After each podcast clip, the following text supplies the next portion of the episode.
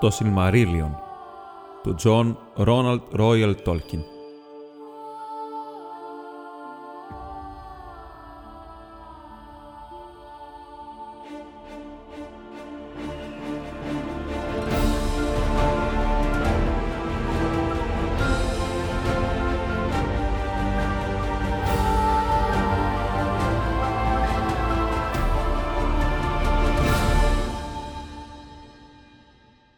Βαλακουέντα.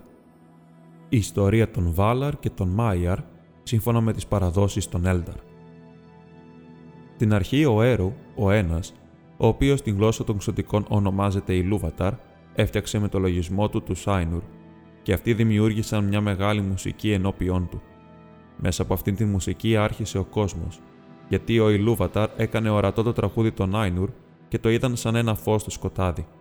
Οι πολλοί από αυτούς αγάπησαν την ομορφιά του και την ιστορία του, που την είδαν να αρχίζει και να ξεδιπλώνεται σε όραμα. Και τότε ο Ηλούβαταρ έδωσε στο όραμά τους υπόσταση και το τοποθέτησε στο κενό και έστειλε την μυστική φωτιά να καίει στην καρδιά του κόσμου, που ονομάστηκε Αία.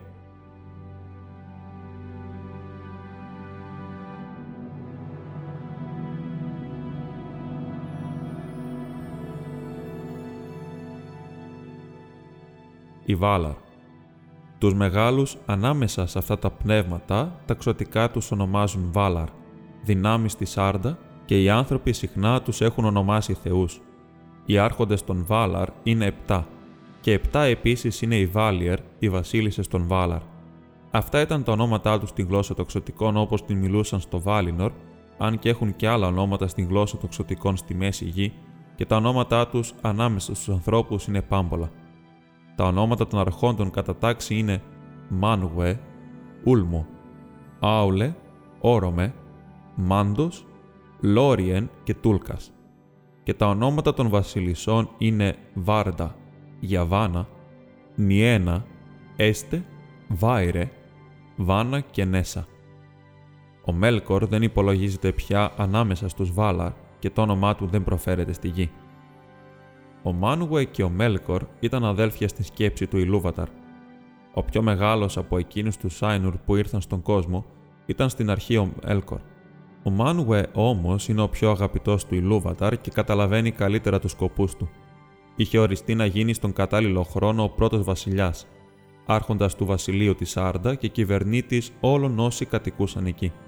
Την Άρντα η μεγαλύτερη του απόλαυση είναι οι άνεμοι και τα σύννεφα, από τα ύψη ως τα βάθη, από τα όρια του πέπλου της Άρντα ως τις άβρες που φυσούν στο γρασίδι. Σούλιμο τον επωνομάζουν, άρχοντα της πνοής της Άρντα. Αγαπά όλα τα γοργόφτερα πουλιά με τις δυνατές φτερούγες και αυτά έρχονται και φεύγουν στο κάλεσμά του. Στο πλευρό του Μάνουε βρίσκεται η Βάρντα, η κυρά των αστεριών, που γνωρίζει όλες τις περιοχές της Αία. Είναι τόσο μεγάλη η ομορφιά της που δεν μπορεί να περιγραφεί με τα λόγια των ανθρώπων ή των ξωτικών γιατί το φως του Ηλούβαταρ εξακολουθεί να ζει στο πρόσωπό της. Η δύναμη και η χαρά της βρίσκονται στο φως. Από τα βάθη της Αία ήρθε βοηθός των Μάνουε, γιατί είχε καταλάβει τον Μέλκορ πριν γίνει η μουσική και τον είχε απορρίψει, και αυτός την μισούσε και τη φοβόταν περισσότερο από όλους τους άλλους που είχε δημιουργήσει ο Έρου. Ο Μάνουε και η Βάρντα σπάνια χωρίζουν και μένουν στο Βάλινορ. Τα δώματά τους βρίσκονται πάνω από το αιώνιο χιόνι, πάνω στον Όιολόσε τον ψηλότερο πύργο του Τανίκουετιλ, του ψηλότερου από όλα τα βουνά της γης. Όταν ο Μάνουα ανεβαίνει εκεί στον θρόνο του και κοιτάζει μακριά, αν η Βάρντα βρίσκεται στο πλευρό του, βλέπει μακρύτερα από κάθε άλλο μάτι, μέσα από ομίχλη και μέσα από σκοτάδι και πάνω από τις λεύγες της θάλασσας. Και αν ο Μάνουε είναι μαζί της, η Βάρντα ακούει πιο καθαρά από κάθε άλλο αυτή τις φωνές που φωνάζουν σαν Ανατολή και Δύση, από τους λόφους και τις κοιλάδες για τους σκοτεινούς τόπους που έχει κάνει ο Μέλκορ στη γη. Από όλους τους μεγάλους που κατοικούν στον κόσμο αυτό, τα ξωτικά περισσότερο σέβονται και αγαπούν την Βάρτα. Έλμπερεθ την ονομάζουν και επικαλούνται το όνομά της μέσα από τις σκιές της μέσης γης και το ανυψώνουν με ύμνους την ώρα που βγαίνουν τα αστέρια. Ο Ούλμο είναι ο άρχοντας των υδάτων. Είναι μόνος.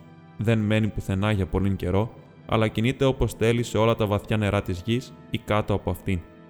Στην δύναμη είναι δεύτερος μετά τον Μάνουε και πριν γίνει το Βάλινορ ήταν ο πιο στενός του φίλος.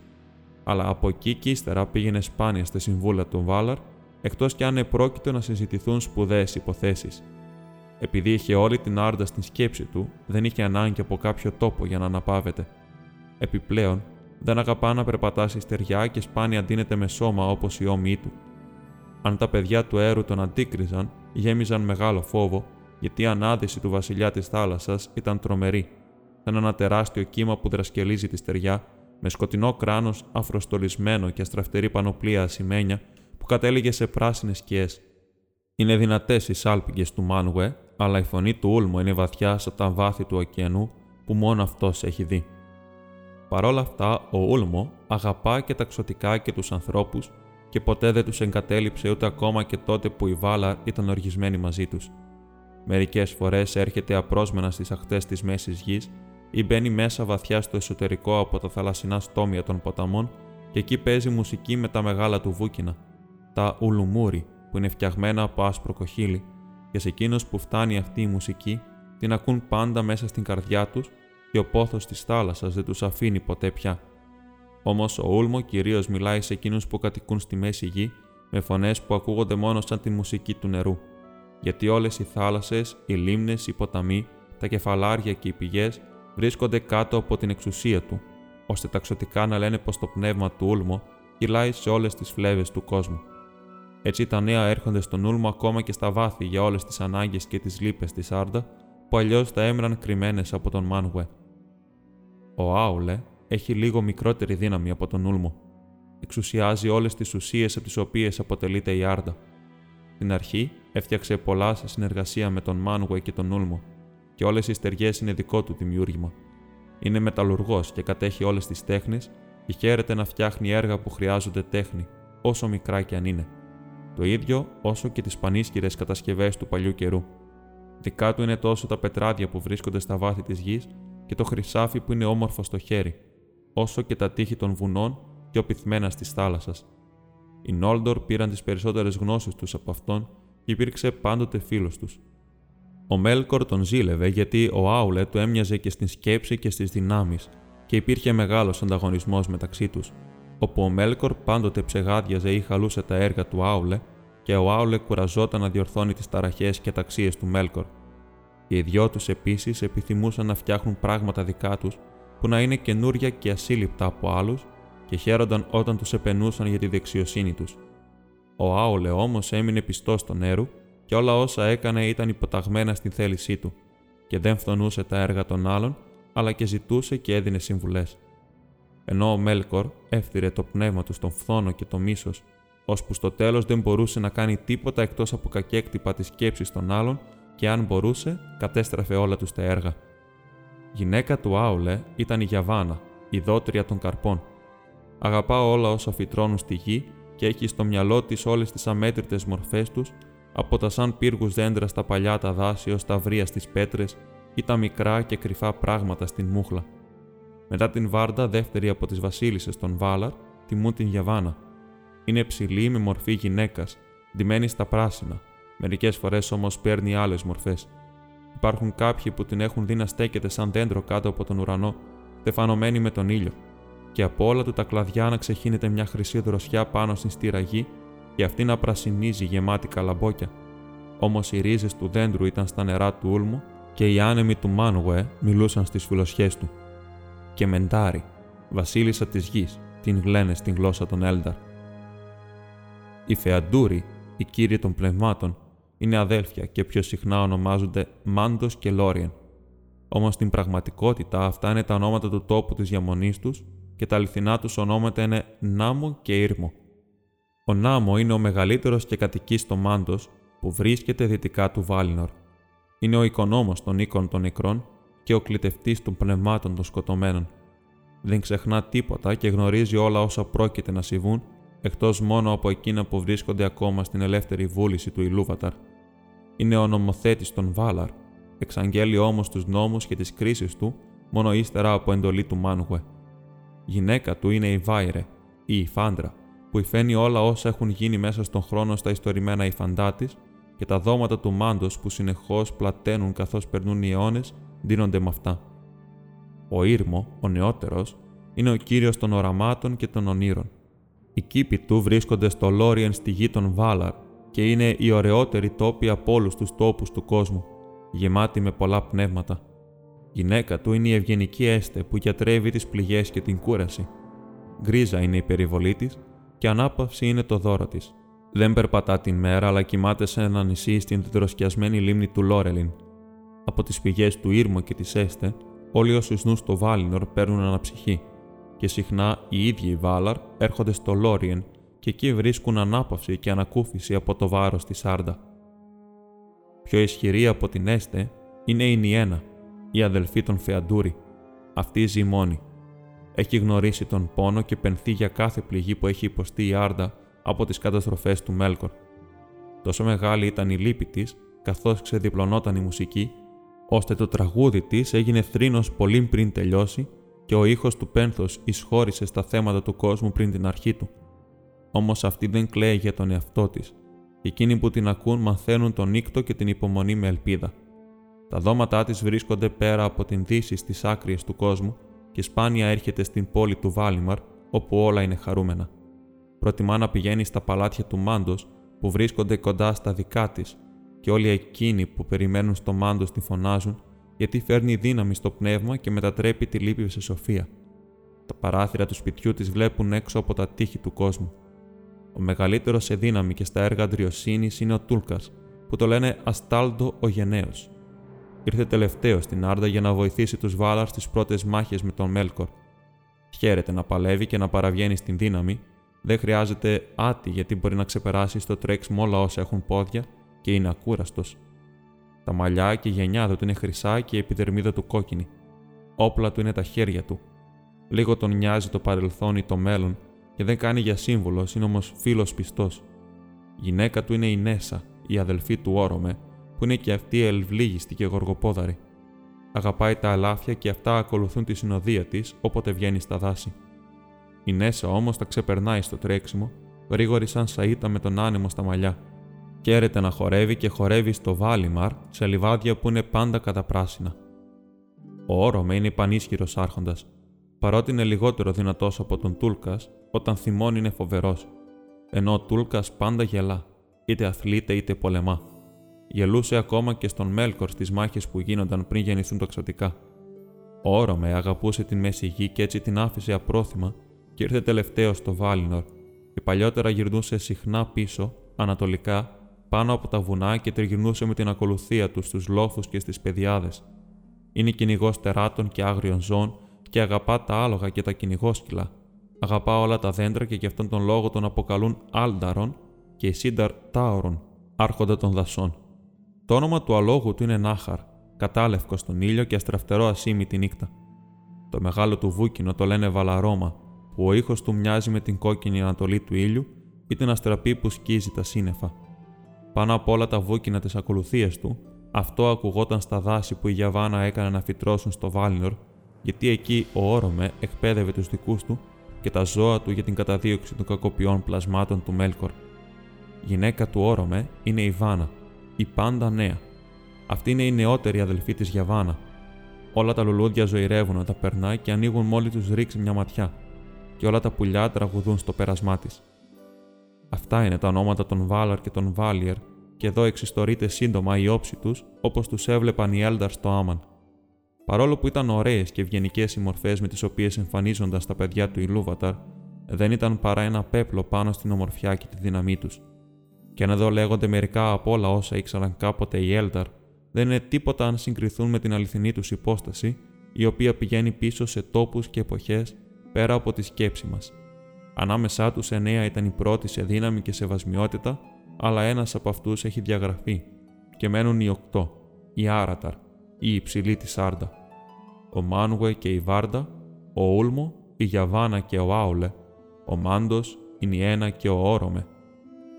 Ο Μάνουε είναι ο βασιλιάς τους και έχει την υποταγή του στο όνομα του Έρου, αλλά στο μεγαλείο είναι ίση και ξεπερνούν σε σύγκριση όλους τους άλλους και από τους Βάλαρ και από τους Μάιαρ ή από οποιαδήποτε άλλη τάξη που ο Ιουλούβαταρ έχει στείλει στη Νέα.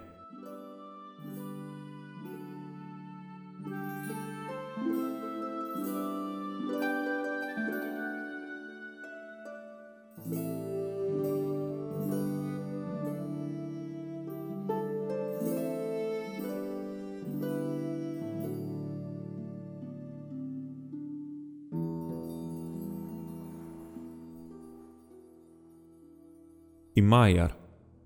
Μαζί με τους Βάλαρ ήρθαν και άλλα πνεύματα που κι αυτά προϋπήρχαν από τον κόσμο, της ίδιας τάξης όπως οι Βάλαρ, αλλά μικρότερου βαθμού.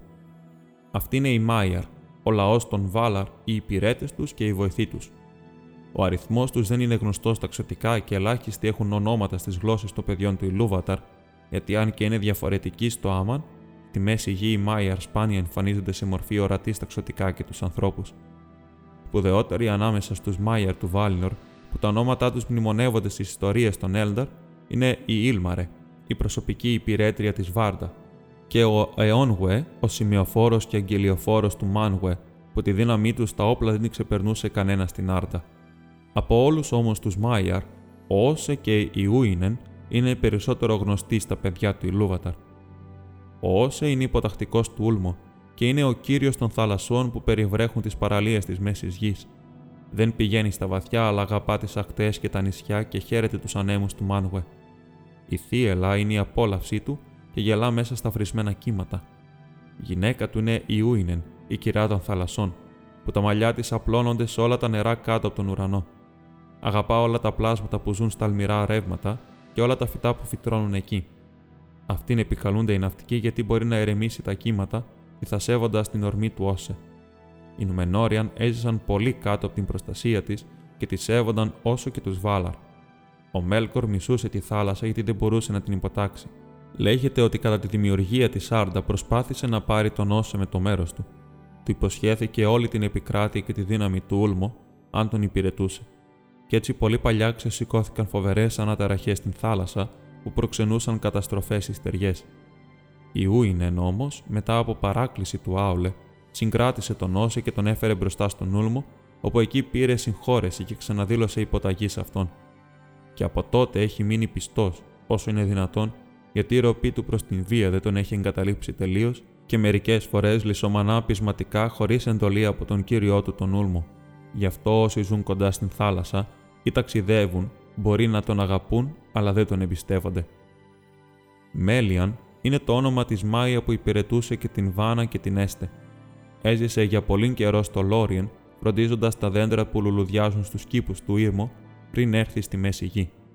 Αιδόνια και λαϊδούσαν ολόγυρά της όπου πήγαινε. Ο πιο σοφός από τους Μάιαρ ήταν ο Ολόριν, και αυτός επίσης ζούσε στο Λόριεν, αλλά ο δρόμος του συχνά τον έφερνε στο σπίτι της Νιένα και από αυτήν έμαθε τον νύκτο και την υπομονή.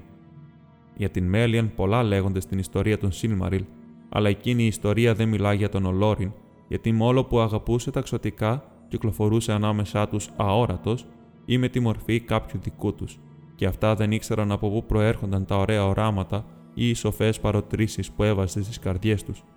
Τις μετέπειτα μέρες ήταν ο φίλος όλων των παιδιών του Ιλούβαταρ και λυπόταν για τα βάσανά τους, και όσοι τον άκουγαν έβγαιναν από την απελπισία και έδιωχναν τις φαντασίες της σκοτεινιάς.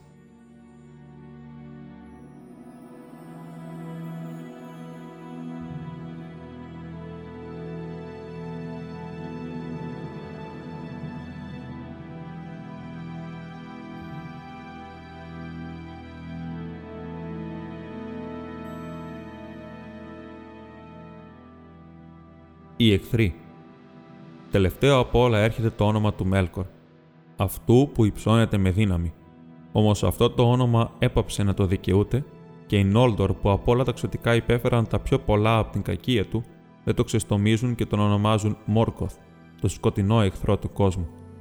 Ο Ιλούβαταρ του είχε δώσει μεγάλη δύναμη και ήταν σύγχρονος του Μάνουε.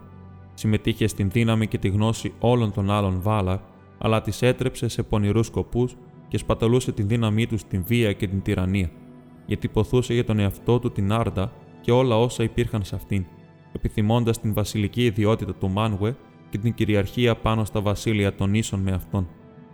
Από μεγαλείο εξαιτίας της αλαζονίας του περιφρονούσε τα πάντα εκτός του εαυτού του, ένα πνεύμα φθοροποιό και ανελαίητο. Την κατανόηση την μετέτρεψε σε πανουργία, διαστρέφοντας τη δική του θέληση όλα όσα μπορούσε να εκμεταλλευτεί ώσπου έγινε ξενδιάντροπος ψεύτης.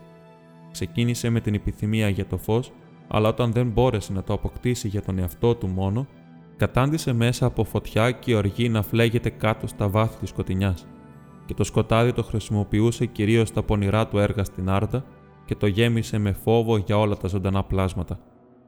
Ήταν τόσο μεγάλη όμως η δύναμη της επανάστασής του, ώστε σε λησμονημένες εποχές πολέμησε εναντίον του Μάνουε και όλο τον Βάλαρ και για αμέτρητα χρόνια στην Άρντα κυριαρχούσε πάνω στις περισσότερες περιοχές της γης.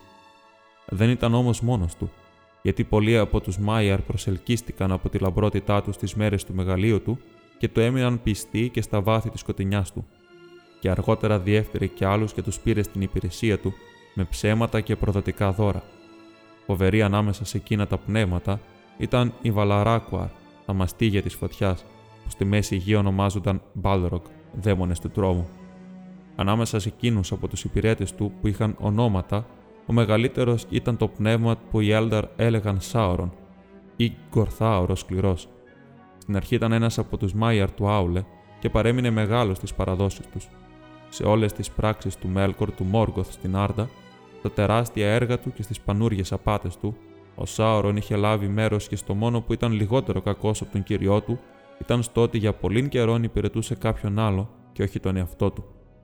Αλλά στα μετέπειτα χρόνια υψώθηκε σαν σκιά του Μόργκοθ και σαν φάντασμα της κακίας του και βάδιζε πίσω του στο ίδιο μονοπάτι της καταστροφής που καταλήγει στο κενό.